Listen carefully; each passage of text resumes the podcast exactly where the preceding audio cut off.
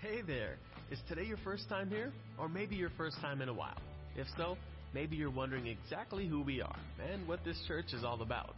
Well, we'd like you to know that we're a group of ordinary people who are on an amazing journey together, following Christ. Our guide is the Bible, because it's the divinely inspired Word of God, and it will never take us in the wrong direction. Along the way, we hope you'll see that we are welcoming and spiritually passionate, and that getting to know you is a big deal to us. We know that the road is rough sometimes, but we'll work really hard to bring you practical and relevant messages to equip and encourage you through life's ups and downs. We want you to know that we care about this community, and we believe that it's our job to make it a better place. So, no matter who you are or where you've been, we're glad you're here with us today, and we hope that you'll join us on our journey, following Christ and living out His plan for us. So welcome to church, and Merry Christmas.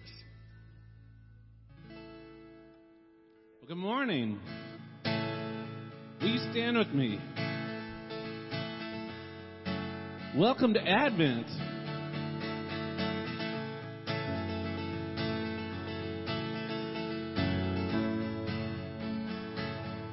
Sing with me. All things bright and beautiful you are, all things wise and wonderful you are, in my darkest nights, you brighten up the sky, a song will rise, I will sing a song. God of heaven, come down, heaven, come down. Just to know that you are near is enough. God of heaven, come down, heaven, come down. All things new, all things new. I can start again, Creator God, calling me your friend, sing praise my soul, to the maker of the skies, a song will rise, I will sing the song of hope. Sing along, God of heaven, come down, heaven, come down. Just to know that you are near is enough. God of heaven, come down, heaven, come down. Oh, sing a song of hope, sing along. God of heaven, come down, heaven, come down. Just to know you and be loved is enough. God of heaven, come down.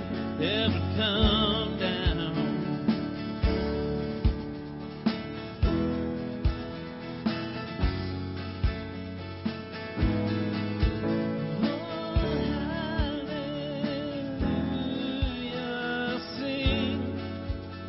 Sing, sing, sing. Hallelujah. Sing, sing, sing, sing. Hallelujah. Sing, sing, sing. Hallelujah. Sing.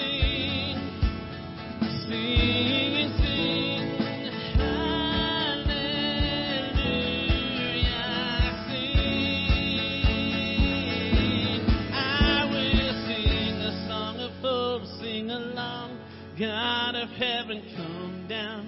Heaven, come down. Just to know that you are near is enough. God of heaven, come down. Heaven, come down. Oh, sing a song of hope. Sing along. God of heaven, come down.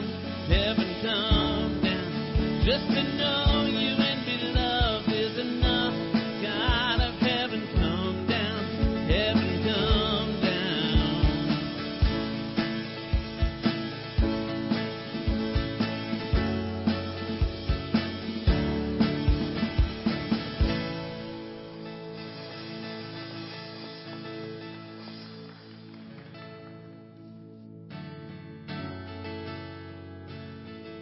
to teach you a song. It's going to be our theme through this Advent season.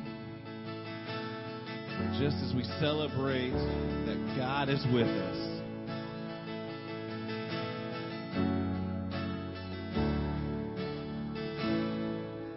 It goes like this. You are matchless in grace and mercy. There is nowhere we can hide from your love. You are steadfast, never failing. You are faithful. All creation is in awe of who you are. You're the healer to the sick and the broken. You are comfort for every heart that mourns. Our King, our Savior, forever. For eternity, we will sing of all you've done. For eternity, we will sing of all you've done. We sing God with us, God for us. Nothing can come against, no one can stand between us. God with us, God for us. Nothing can come against, no one can stand between us.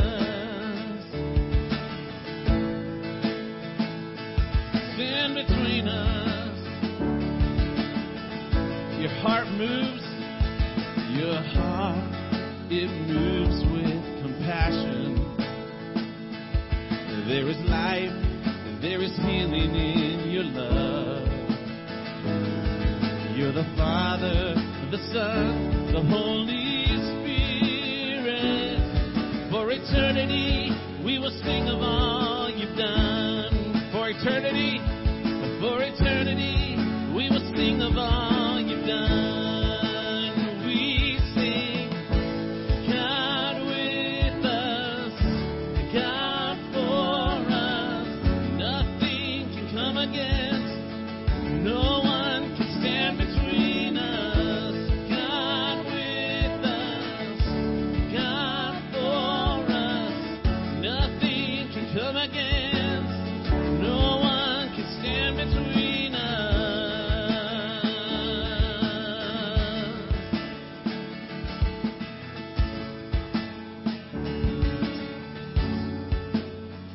Where there was death, you brought life, Lord. Where there was fear, you brought courage. And when I was afraid, you were with me. And you lifted me up. You lifted me up. Try that. Where there was death, where there was death, you brought life, Lord. Where there was fear, you brought courage. And when I was afraid, you were with me. And you lifted me up. You lifted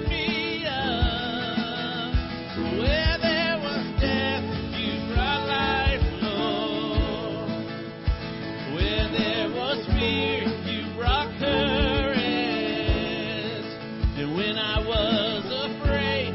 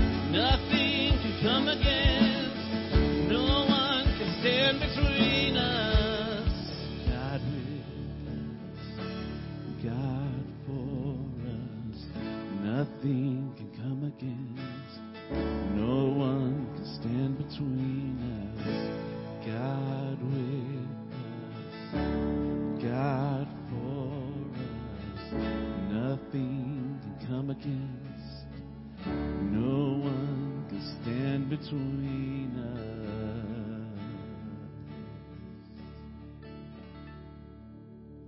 You can have a seat. As we begin the Advent journey and I look around me, the world seems to be wrestling with itself and is in complete chaos. Broken lives and broken people abound. Wars and rumors of war roar. Hate is everywhere you turn.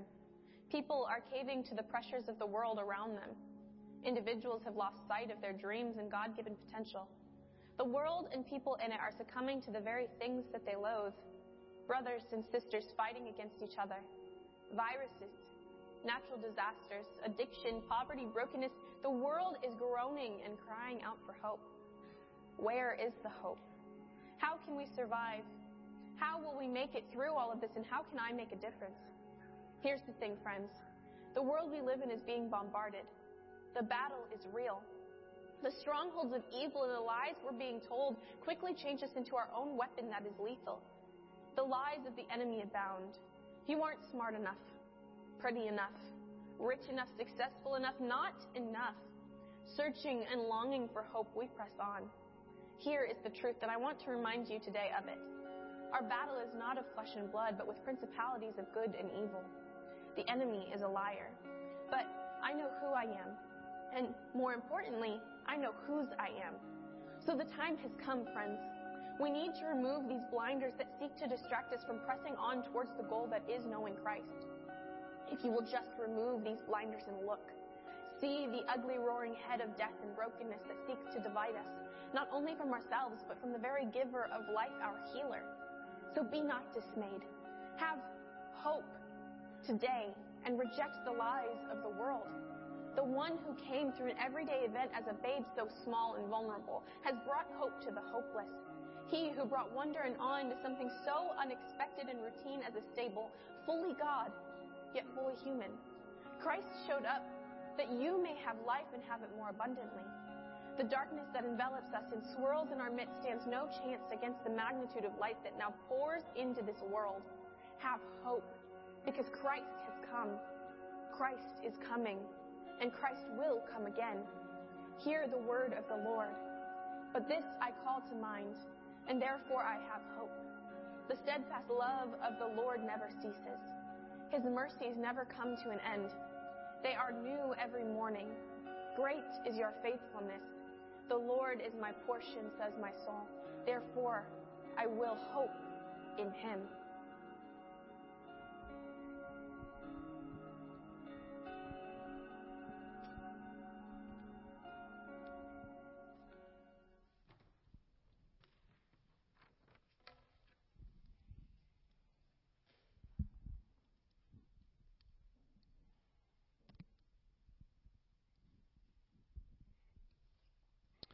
This morning we light a candle. The light of the single flame is a reminder to us of the inbreaking hope that flickers in the darkness of our world. We have hope in the midst of darkness. We remember the hope that is all around us and us through Emmanuel, God with us. We all hope that God is with us. We light this candle in remembrance of the Messiah, who came, but also with hopeful expectations of the return of Christ, when all things will be made right. We look ahead and hope for Christ's return. We light this candle in the sanctuary, yet we know that the light is not meant to be kept here in this place, but that the hope of Christ is for the world around us as well. May we all bring hope, peace, and love. May the light of hope we light here be ignited in our hearts and carried throughout the world around us. Amen. Amen.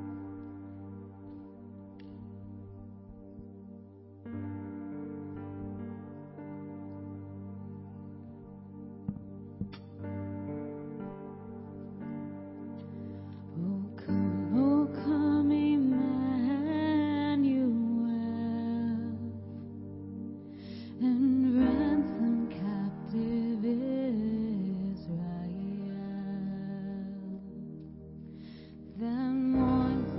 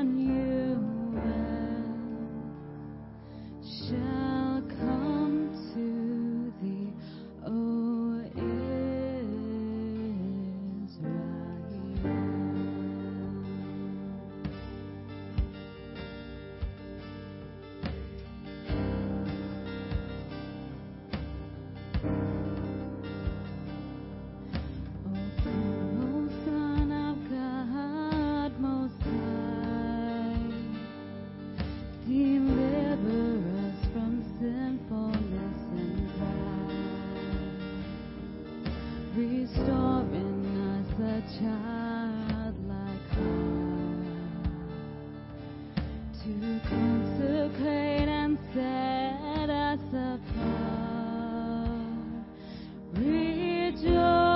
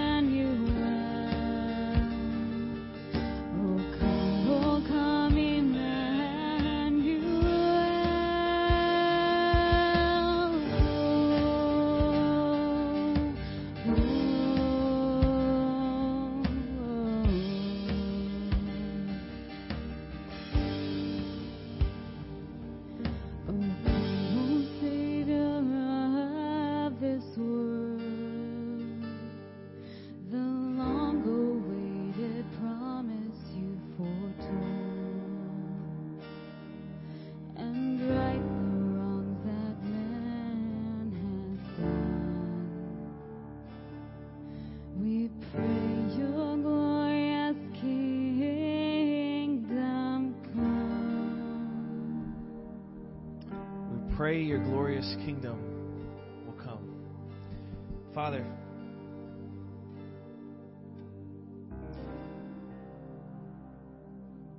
we pray that your kingdom will come, that your will will be done, Lord. Father, in our hearts,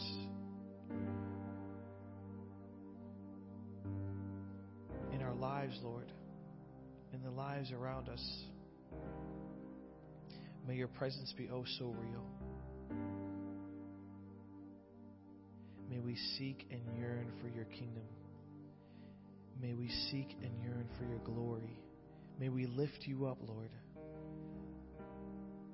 knowing that you are a God that if you are lifted up, you will pour down upon us. Lord, this church, this city, this season, this world,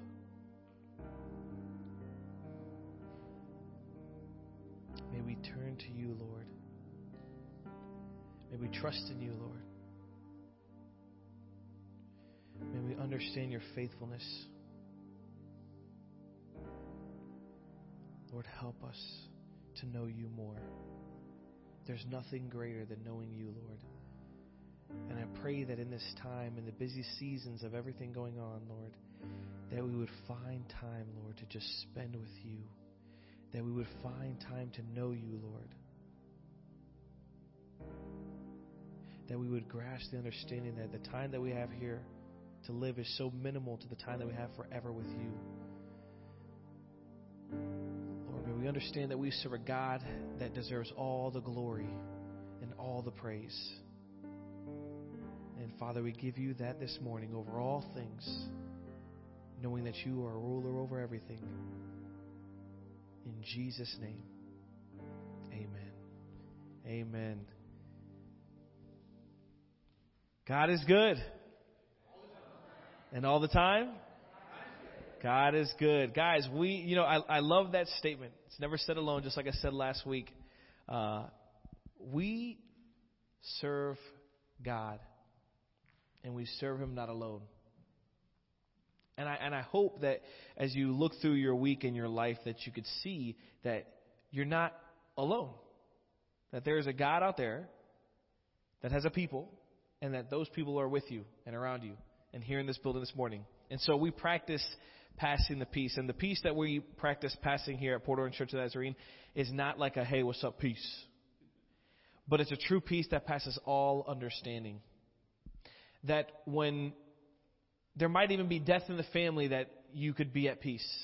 That when there might even be loss of income or hope in, in, a, in, a, in a desperate situation, you still could be at peace. And so that is the peace that we passed this morning.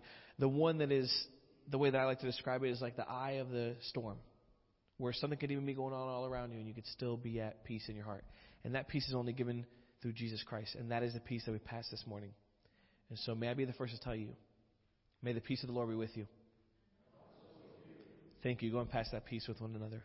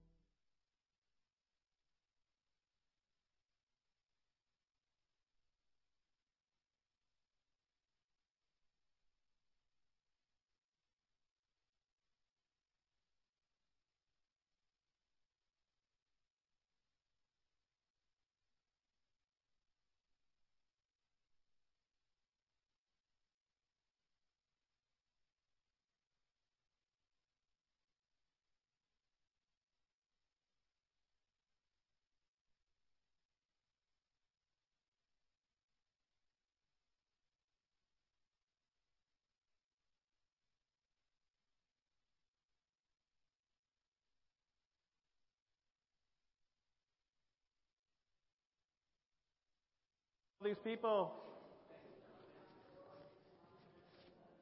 where'd you go? My glasses are fogged up. Kevin, come on up.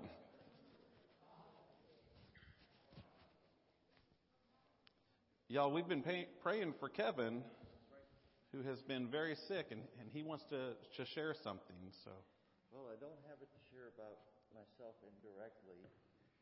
Uh, as some of you know, My mother, yeah. Uh, my mother has uh, come to the church. She's out of. Oh wait, hold on, hold on. I want to be sure we hear it.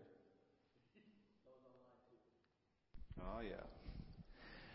My mother lives in. Yeah, there we go. Yeah. My mother lives in Dayton, Ohio, and she's come down a couple of times, and I've brought her to church every Sunday. Uh, growing up, she was. Uh, we, we went to a Baptist church. And she was the teacher there, so of course I had to go. Being in school and everything else, and I'm glad she did that for me. Uh, it set a foundation. But uh, she got sick after she left here, and um, put her on the prayer list. Everybody's been praying for her, and the miracle is she had a blockage. It showed there in the X-ray. And uh, she was really sick, throwing up, couldn't get out of bed. And uh, after the prayers that uh, I said, the pastor said, and everybody else here said, once they put her in for the test uh, with barium, they couldn't find anything wrong with her anymore. Praise God. She is back home, recovering and feeling better, but prayer does work. Amen. The Lord does hear us. Amen. So I wanted to share that with everybody today. Amen. Amen. Thanks, Kevin. Thanks, Kevin. And chances are she's probably watching, because she watches just about every Sunday, and I know that hearing you testify is doing her soul really well. Um, my name's Garen. If I haven't met you, I'm one of the pastors here. If I have met you, I'm still the pastor here. Um, don't know why I threw that in there. So I have the joy of giving you a couple of announcements, and I'm so excited for all that God is doing in this church and for some of the things that are coming up. So I wanted to share with you a couple of things. The first thing is we are starting a new series called Come Peasant King. It starts today. The, the first sermon today is going to be Um, based loosely around the Advent reading that you have today in your book. If you're following along, it's a daily devotional. We still have four or five books left. We bought uh, a bundle, and, and if you would like one, we'd love for you to have one, um, just so you can follow along. It's a daily devotion that helps you get into a rhythm of Advent. which, let's be honest, between the, the overtime and the crazy hours and the frustration that you have as a customer or with a customer, between family drama, between consumerism, between the chaos that happens between Thanksgiving and New Year's, we could all use about ten minutes just to slow down. And so I highly encourage um, this book. That today's today's lesson was spot on wonderful. And so if you need a book, we have a few left, and we'd love for you to take one. The second announcement I have is simply this: Christmas offering. Um, every year we we give a Christmas offering, and it starts the end of November and goes through December, and we encourage our church to give generously because there are many that are in need, and we have sent money to all sorts of places, different countries, different cities. We do something local, something within this church building, and then something missional. And I'm excited that next week we will have our missions focus. Her name is Dana Franchetti, and she is starting a mission right outside of Orlando called Mission two ten. It is a, a unique church planting model, and I'm excited. She's going to be here next week and have about ten minutes to share with us, and hopefully that will just inspire you to give even more to the Christmas offering so that we can support this wonderful young lady who is venturing out on something that, quite honestly, can be scary, to try something new in a new city, and we want to bless her as much as we can. So Christmas offering, you can give anytime. You can give online, just select Christmas offering. You can text give, just type in Christmas after your gift. You can give in by mail, or you can give in the boxes back outside. But I encourage you, um, I'll tell you what Jen and I do. I think, Justin, I think you said you do this too. We figure out about how much do we spend on our kids. You know, if it's twenty bucks or one hundred bucks or two hundred bucks, and we say, okay, let's try to match that and give to God. Or let's take what we would normally give, and instead of dividing it between my two girls, let's divide it in thirds, and we'll do with a little less so that there are others that are in need that can have what they need. And uh, so that's my challenge to you. I think it'll do you good if you try it, wink, but you don't have to. Um, just really, really encourages you. And the last thing that we have is Sunday school. Um, small group, life group, different churches call it different things, but we are excited that Ken is going to be starting in January his class again. And if you haven't been in one of Ken's classes, you are missing it. Um, this gentleman understands how to bring the word. He is a teacher. He is, he knows his stuff, and he is great. And we actually have the curriculum that we're going to be starting in January. And so if you're part of his class, I encourage you to grab your curriculum now. And if you would like to be part of the class in January and you think, hey, yeah, I might like a book, see Ken, because we want to be sure that we have enough. And if we need to order more, we want to order them now. So uh, if you're not with us today, but you're online and you're normally part of this class, or you want to join us um, Sunday mornings from nine-ish to right before ten, before service starts, Um, you can email us at the office at ponaz dot church, or come to church next Sunday and see Ken, and we'll we'll get it all worked out. All right? I think, is that my last announcement? All right, that's it. Please. All righty, we get to uh, continue in our uh, worship with tithes and offerings, and um, I, I, I got to share a testimony after hearing Kevin's. My buddy, since we were twelve years old, you know, and I met him like we're walking down the street, and then he like sees me like walking barefoot or something. He's like, hey, uh, do you play Yu-Gi-Oh? And I don't know if you guys know Yu-Gi-Oh. It's like a card game back in the days. And yeah, well, come on over. And I was like, all right, sounds good. I'm coming over. And we became friends since then. And it's it, it, he really is like a brother to me. It's like, you know, even when I go over his house sometimes, I don't even hang out with him. I'm just like, I'll just go there and just like watch T V or something. And, you know, not even hang out with him. I'll hop on the game and whatever the case is. Uh, now, now he lives a little bit further away, so we don't see each other as much. But he called me up the other day, and uh, he said, Justin, He said, he said, uh, my mom's in the hospital. She's dying. And, and, you know, obviously you guys know, you know, we're in the middle of this pandemic with COVID. And she honestly is like, when it comes to underlying conditions, she's the last person that should ever catch COVID. And, uh, and she got it. And, and like I said, he called me up and he said, hey, look, you know, she's dying. He said, that, he said, my, my dad can't even go see her. And my dad, you know, the, the doctor called my dad today and said, hey, listen, um, She's got organ failure. Her organs are bleeding on the, uh, internally. And, you know, he's like, call everybody up and just let them know her time is coming so they should, you know, prepare for it and get ready. And then a week goes by, and I said, hey, how is she? And he's like, well, the the, ble- the bleeding stopped and, and all that, but then they're trying to get her on something else, but she's not stable enough and all that. And uh, and I was like, okay. And then another week goes by, and I said, hey, how's she doing?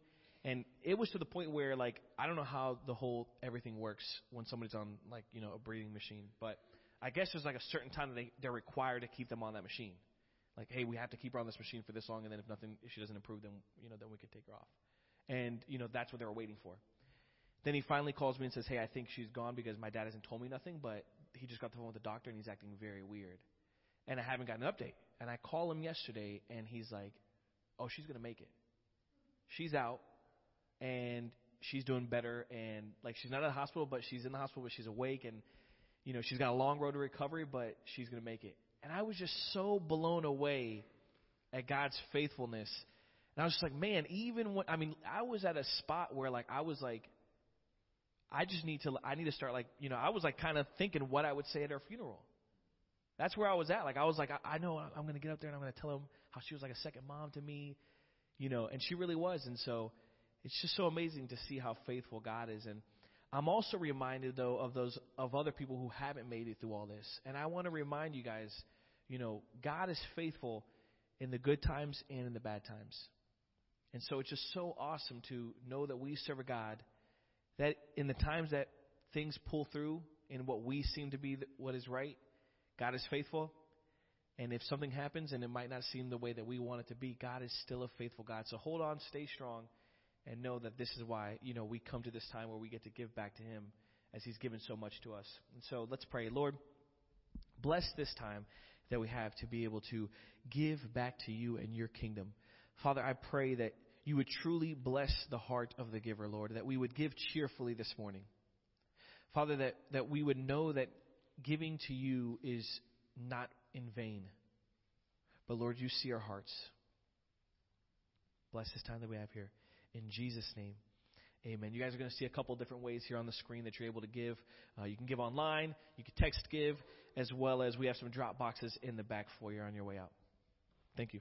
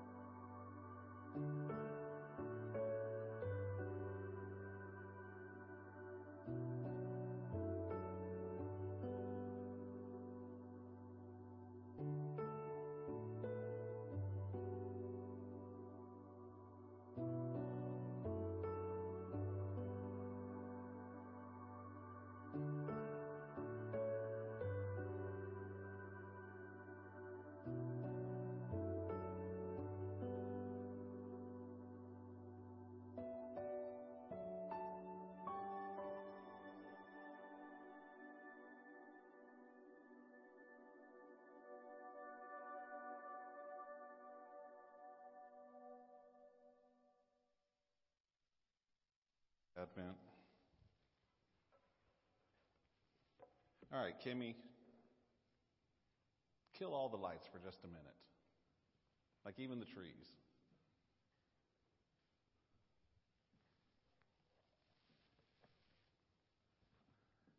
I just love this time. Uh, what a beautiful reminder of how fragile and resilient our faith can be. I was in a um, a class a few weeks ago, and they were talking about inside every spark is a forest fire, and how we are called to be that spark that just ignites the world around us. Beautiful example of hope, isn't it? All right, okay, enough of that. Thanks, Kimmy. So this is the first Sunday of the Christian calendar. I don't know if you knew we had a Christian calendar, but we do. And this is the first Sunday. Happy New Year. Happy New Year. Seriously. All right, thank you. For those of you that don't know, we begin our Christian calendar in Advent, and we go all the way to last Sunday, which was actually Christ the King Sunday, and we celebrate his triumphant return to be. Uh, but today we start the process over again, and we begin with Advent. Advent may be a new term for you. A lot of times, you know, we just say, hey, it's the Christmas season, and we leave it at that. But Advent, um, we like to be intentional with our words around here. Um, Advent, um, it comes from the Latin word adventus, which means coming or arrival. And so we believe that there's this arrival that came two thousand years ago, but that there is also this arrival when Christ will one day return. Amen? Amen. But we also believe that we experience Christ when we turn to him even now, and there is this arrival in our lives even now when we allow it. So we have this this Advent, and and most of the time when we uh, do Advent, we're we're reading a lot from the prophets like Micah and Isaiah and those types of places, or we're reading like in Luke or, or Matthew, or we're talking about wise men or shepherds and all that kind of stuff. Today we're going to be in kind of a different place. We're going to be in Psalm twenty-five, which may not necessarily feel like an Advent passage, but it is today. This is a psalm by King David. Last week we talked about Solomon and the temple, and his father David was the greatest king that ever lived, um, ruling the nation of Israel for over forty years. And this is one of the psalms that he wrote. And so we're going to be reading verses one through ten, and it's actually, we lose it in the English translation, but it's actually a Hebrew acrostic. So if you know Hebrew and want to go back and look at it, it actually is an acrostic. Um, you can, I'll let you figure out what the word is that it's spelling out uh, with those twenty-two verses. But we're going to start reading in verse one and read through verse ten. The words are going to be right here if you want to read along with me. Um, if you're visiting with us online, they'll be somewhere on your screen. So I don't know where. They'll take up the full screen or just a little portion of it. I don't know. I leave that up to the live streamers. Psalm twenty-five, a psalm of David. O Lord, I give my life to you. I trust in you, my God. Do not let me be disgraced, or let my enemies rejoice in my defeat. No one who trusts in you will ever be disgraced, but disgrace comes to those who try to deceive others. Show me the right path, O Lord. Point out the road for me to follow. Lead me by your truth and teach me. For you're the God who saves me. All day long I put my hope in you. Remember, O Lord, your compassion and your unfailing love. Last week we talked about the Hebrew word hesed. It's this unfailing love. It's this extreme kindness. Um, it's typically translated in English, mercy or compassion. Remember your hesed and your unfailing love, which you have shown from long ages past, and do not remember the rebellious sins of my youth. Remember me in light of your unfailing love, for you are merciful, O Lord. The Lord is good and does what is right. He's shown the proper path to those who go astray. He leads the humble in doing right, teaching them his way. The Lord leads with unfailing love and faithfulness all who keep his covenants and obey his commands. This is the word of God for the people of God. Thanks be to God. So we begin this Sunday of Advent where we traditionally begin. Normally the first Sunday is the Sunday of hope. And I got to be honest with you, it feels a little weird. It feels like it has been a long, dry spell for hope. I don't know, I don't know if you felt that way. I remember I remember October, November, December of twenty nineteen. And I'd be talking with people and they'd say, oh, twenty nineteen has been the worst year of my life. I cannot wait for twenty twenty. twenty twenty is going to be so much better. Oh, Lord, help twenty twenty get here. It can't get here fast enough. And then twenty twenty came and said, and really, twenty twenty wasn't the switch that we expected, was it? Then it was, oh, if we can only make it to twenty twenty-one. twenty twenty-one is going to be the golden age, and twenty twenty-one came, and it is almost past, and although things are better, it feels like much of our year was spent with less, than, less hope than we would have liked.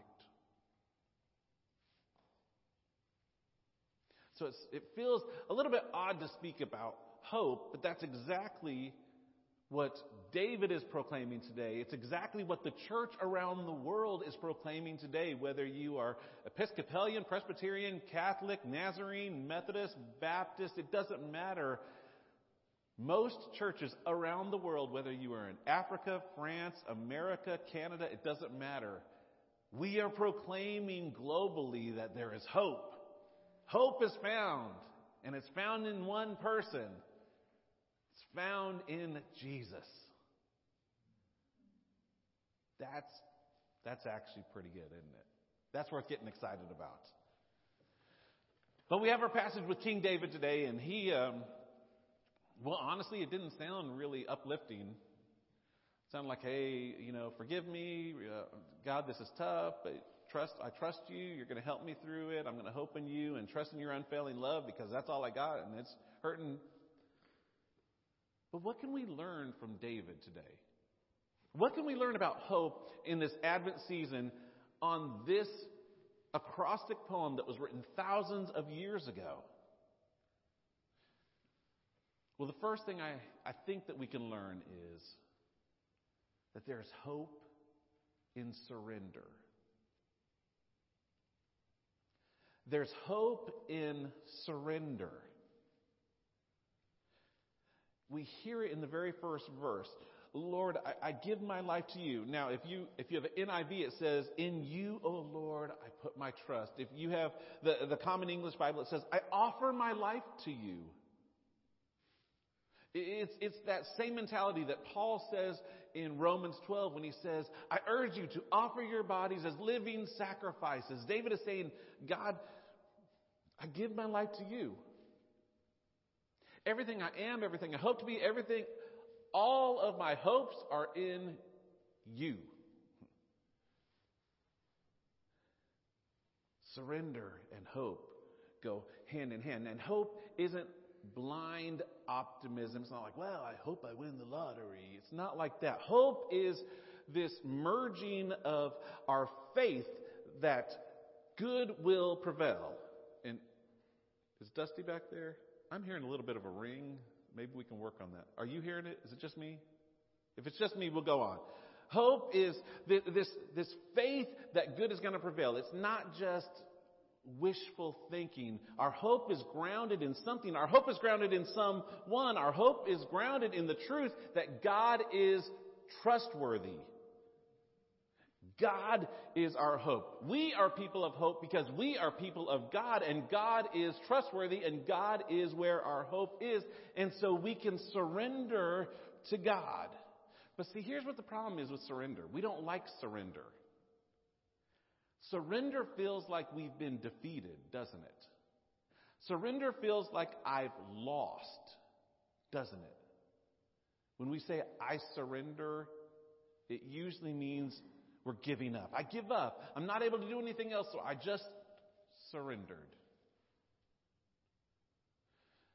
But the good news of the gospel is, while we see surrender as an ending, God sees surrender as a beginning. And where we see surrender as defeat, God sees surrender as victory. Surrender is the starting point. It's the starting point to this hope of transformation that we have, that God can change us and make us different. So we can say, I give my life to you with total confidence that you can transform me. You're where my hope is. I'm not strong enough to change on my own. So in you, Lord, I put my trust. In you, I, I, I surrender and I trust that you can transform me. And all through the passage, we see this God that transforms, that teaches, that molds, that shapes, that, that helps us. Verse four says, show me the right path, O Lord. Point out the road for me to follow. Transform me, God. Transform where I go. I want you to lead me. I want you to change where I'm going and what I'm doing. Verse five says, teach me. You're the God who saves me. All day long I put my hope in you. God, teach me. Transform my mind. Make me a person that thinks about you. Cause me to be hopeful in the way I think. Verse, verse six says, remember, O Lord, your compassion and your unfailing love. I'm transformed by your compassion and your love. It's this mercy of God that changes me and shapes me. So God, continue to change me by your compassion and make me more of who you want me to be. Verse seven says, I don't remember the rebellious sin of my youth. Remember me in light of your unfailing love, for your, you are merciful, Lord. God, change my heart. You remember that old chorus, change my heart, oh God, make it ever true. God, transform this. Don't just transform this. I need complete transformation. And it's not just about me understanding more. It's about changing my motivations and changing my actions and changing my heart. God, I'm rebellious by nature. But your unfailing love and your mercy can change the way I think and the way I feel, and it can change me completely. So hope comes from surrender, and surrender leads to transformation, and we can trust in the transformation of God because God is trustworthy, God is faithful, and God is our hope. You know, this is a psalm that's written by David, but it's really not about David, is it? It's about the goodness of God.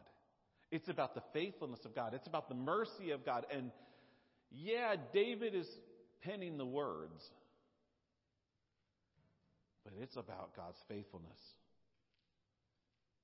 Aren't you thankful that God shows his kindness and his mercy to everyone?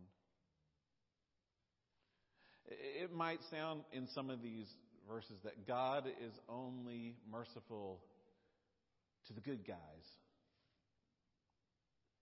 He doesn't care as much about the bad guys. But if you read it, this is a psalm of repentance, which means that while David is reading it, he would probably be considered what we would put on the bad guy side of the list. Otherwise, he wouldn't need the repentance. Which makes me very careful when I start judging who's good and who's bad. Because I find myself treading that line more than I should, which is why I'm constantly needing to go to God and say, God, we did we did something good today, and it's only through your power. Thank you. And there are other times when I say, God, I missed the mark. I blew it. I didn't mean to, but will you forgive me? I want to I want to grow. I want to be more like you. Will you change me and forgive me for, for the, the way that I fell short in this time? And will you make me more like Jesus in the next moments? When we call on God with total surrender, here's the hope, folks. God forgives. God restores. God renews our hope. So, so we have this hope that is found in surrender, which sounds weird, but the surrender is okay because the surrender is leading to transformation. And the transformation that's happening is good because we're being transformed by a good God who is trustworthy and who is faithful. And that transformation by this good God that comes from our surrender, which is our hope, helps us to then be active in the kingdom of God. God is calling us to participate in the restoration process that God has declared. Hope is active. Hope isn't passive. You don't passively hope for something. Hope is always active. Just like God, the hope that we have in God, God's justice is active. God's righteousness is active. God's mercy is active. God's faithfulness is active. And so following God for us is active as well, because He is our hope and His hope is always active. Now here's the problem.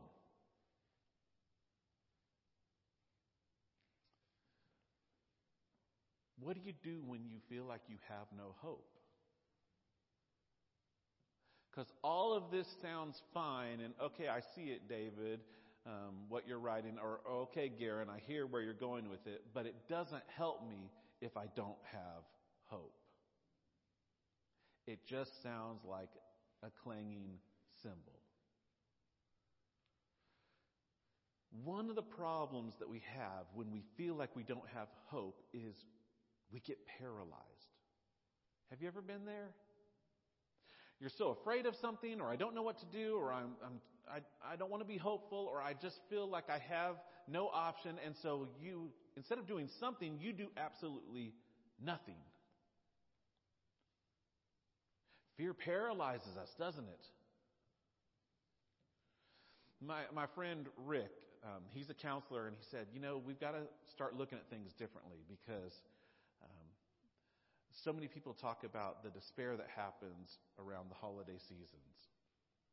And and and they they they look at depression and they say, oh, that person is depressed. And, and he said, well, you got to remember, depression isn't the root cause.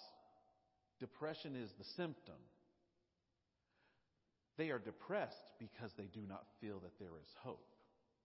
And when you have no hope, that is when depression sets in. If you have hope, if you have just, even just a spark,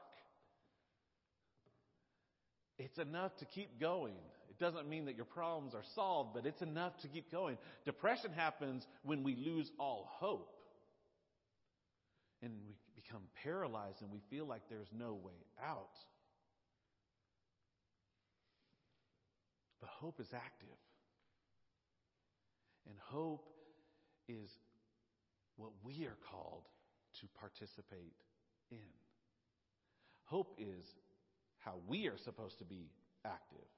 That's why we say we're the people of hope. We're not the people of despair. That's why our very slogan is hope for all. We believe that there is hope for every single person. And hope is found in one person, and it is in the triune God who became man. Emmanuel, God with us. Jesus is our hope. And if we have Jesus, we have hope. And we are called not to hoard it like something that we want to protect or we're afraid we'll lose or there's a scarcity issue. No, there is always enough hope to push out and give others hope. Hope is always active. You don't, well, we've been in Matthew five for the last year. You don't put light under a bushel. You don't stifle hope. That doesn't give light to anyone, No, you lift off the basket and you let the light shine and you spread the hope and you become the hope in the dark world because you have the hope and you become hope for someone else. And when they say, I don't understand what you have, it doesn't make sense to me. How can you have hope? You say, oh, I'm glad you asked. And then you have this beautiful opportunity to introduce them to hope.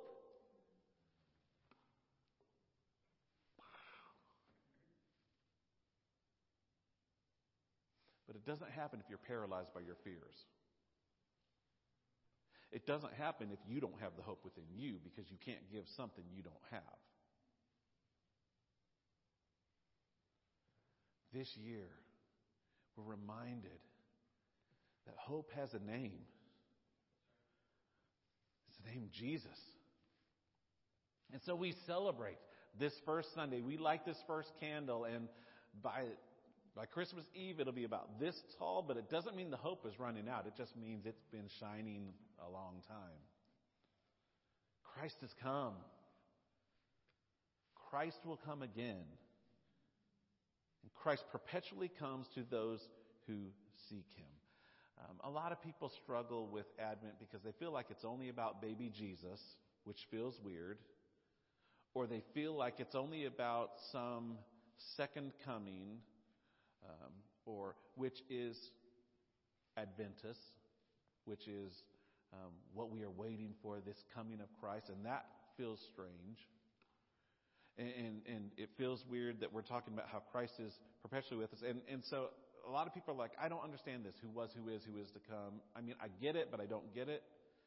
Um, I had a, a friend give me this great analogy one time. So, so pretend like this is a train station. And I'm on the platform of the train station. You with me? You got it? Use your imagination. And the train comes, and the train isn't stopping here for me right now. So the train passes. And it's a long train.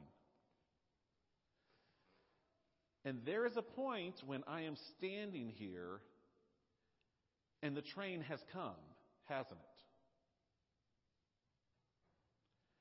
And the train is perpetually coming as it passes me.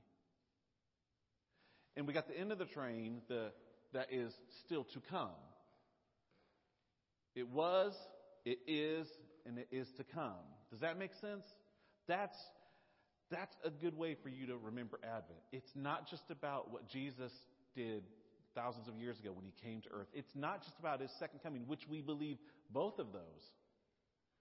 But the beauty is today, we believe that there is this middle, this liminal space, this threshold where Christ is still coming. Christ is still with us. Christ is still bringing hope. And we know it because he's, we've experienced it in our lives. And our job as active people of faith is to share this hope with others.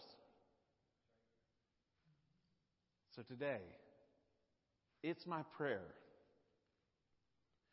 that sometime during this week, you'll have the opportunity to give an account for the hope that you have.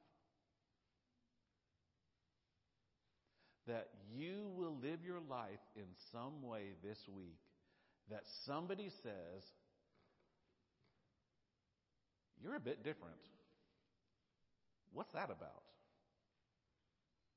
And when they do, I encourage you not to get defensive or not to get scared or not to make some, I'm good at making whimsical comments and moving on. I encourage you to engage in the process because they're asking for a reason. And your job as the light is to spread the light. Your job as hope is to spread hope. All right? Jesus, this is such a beautiful time of the year that you would love us enough to become this God-man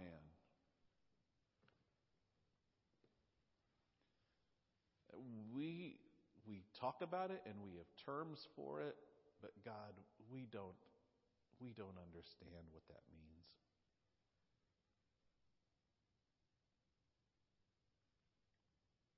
But I thank you for it.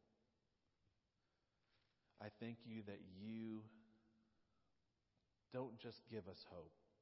You are our hope. I pray that just like this candle, this candle that we've lit in this sanctuary, this candle doesn't do any good to anyone outside the sanctuary if we don't take it with us. And we can't expect everyone to come into where we are. So I pray that you'll make us missional and mindful. I pray that even now, the fire of your hope will burn strong in our hearts so that as we leave this place and we engage with friends and family and co-workers tomorrow, who, let's be honest, God, I'm guessing a lot of our coworkers are coming back from stressful weekends. I pray that you will help us to be hope and be light. And that when the opportunities arise, that we will be able to explain this hope, this peace, this joy, this love that we have. I pray that you'll give us boldness. I pray that you'll help us to remember that we don't have to know the answer to every question that they're going to ask. We just have to be faithful and share what you've taught us. But it also means that we need to be learning and growing and being transformed in our hearts and in our minds so that we are able to share more and more of your goodness. I thank you that you've not only called us to that, but you are the one that equips us for that. So we're going to trust you. And we're going to be obedient. And we're going to take that next step when that next step arrives. We love you. We pray this in your name, Jesus. The child who came, the King who is returning, and the Savior who is with us now. Amen. If you have your communion elements, I know it feels weird sometimes to have communion when we talk about the death of Christ as we're talking about the birth of Christ, but it is a beautiful reminder of the mission of God. And so we celebrate um, the great Thanksgiving, communion, um, almost every Sunday. So if you have your elements, I invite you to open them up. I really strongly encourage you to open up the bread side first. Take it from someone who knows. Uh, you don't want to be twisting that open to open the bread later. Um, if you don't have elements, you're welcome to grab them back there. We, in the Church of the Nazarene, we believe that this is not our table. This is the table of God. And this is for all who have accepted Christ into their hearts and all who are seeking to know Jesus further. We believe that this can actually be a moment of salvation for you. That you can say, I don't know that I understand it all yet, but I know that I want this Jesus that you're talking about. And that you can even now in this moment ask Jesus into your heart. That's how amazing this table is. And that's why we do it so frequently. So I'm going to ask you just real quickly to bow your heads. And I want to pray for maybe some of you here, maybe some of you online that say, I don't quite know this Jesus yet, but I'm kind of liking this idea of having hope. And if it's found in Jesus, I want to know more about Jesus. So will you pray with me? God, I pray for us now, for those that know you and for those who have yet to know you. For those of us who know you, I pray that you'll help us to remember that uh, this is still your table. We are invited to participate. And I pray that you'll help us to remember that there's always room for more at the table. For those of us who maybe don't know you yet, I pray that this will be a time even now that they'll simply say, God, forgive me. Forgive the things I've done, the things I've thought. Forgive the way I've been living. And Jesus, will you come into my heart even now? And I don't know what the journey is going to look like. I don't know it all, but I know that I want you in my life, Jesus. I want you to transform me, my heart and my mind. And let's grow. Let, help me grow closer to you each day. Pray this in your name. Amen. On the night that our Lord was to be betrayed, he met with his disciples, people that had walked and talked with him for over three years. And just when they thought he couldn't say anything more off script, because Jesus was always going off script with what was traditional, they came to a very traditional moment called the Passover. And they went through the movement of the Seder, and then at, at a certain point, Jesus went off script again. And he lifted up the bread. And he said, "This bread is my body, which will be broken for you. Take, eat, and be thankful."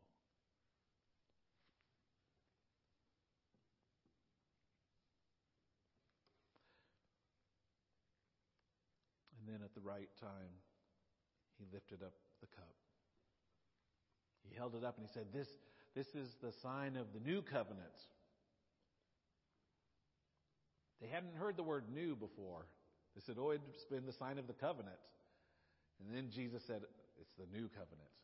Because what I am about to do is become that sacrificial lamb once and for all."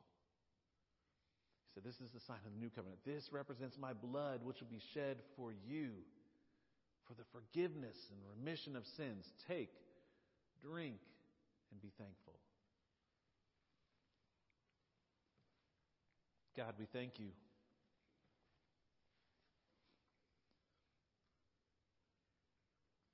Only a God like you could do something this beautiful. When we look back through our history classes and we see how every other God forced the servants to serve the whims of the God. And then we see you,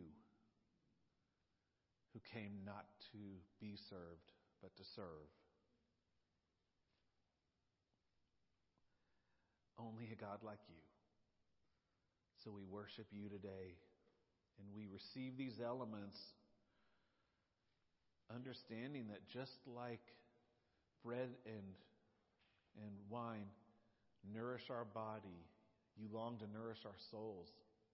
Just like bread and wine give us strength to continue living, you've called us to go out and be hope and light to the world.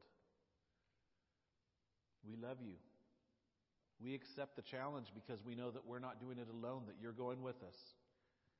So we thank you for the opportunity to partner with you. And we pray this in your name. Amen. Will you stand with me? We sing our benediction here. If you're visiting with us, um, you're welcome just to hear it. If you are regulars with us, I ask you to join along so I'm not singing by myself. And then next week, we light the second candle. Oh, it's going to be a good one. Uh, will you sing with me? We sing, hallelujah, let your kingdom come in our hearts, in our homes. Let your will be done as we go in your name. We shout and we proclaim, let your will be done in us. You are the hope bearers. Go be hope. Good morning, Miss Janice. How are you? No. Is there anything I can help with? I had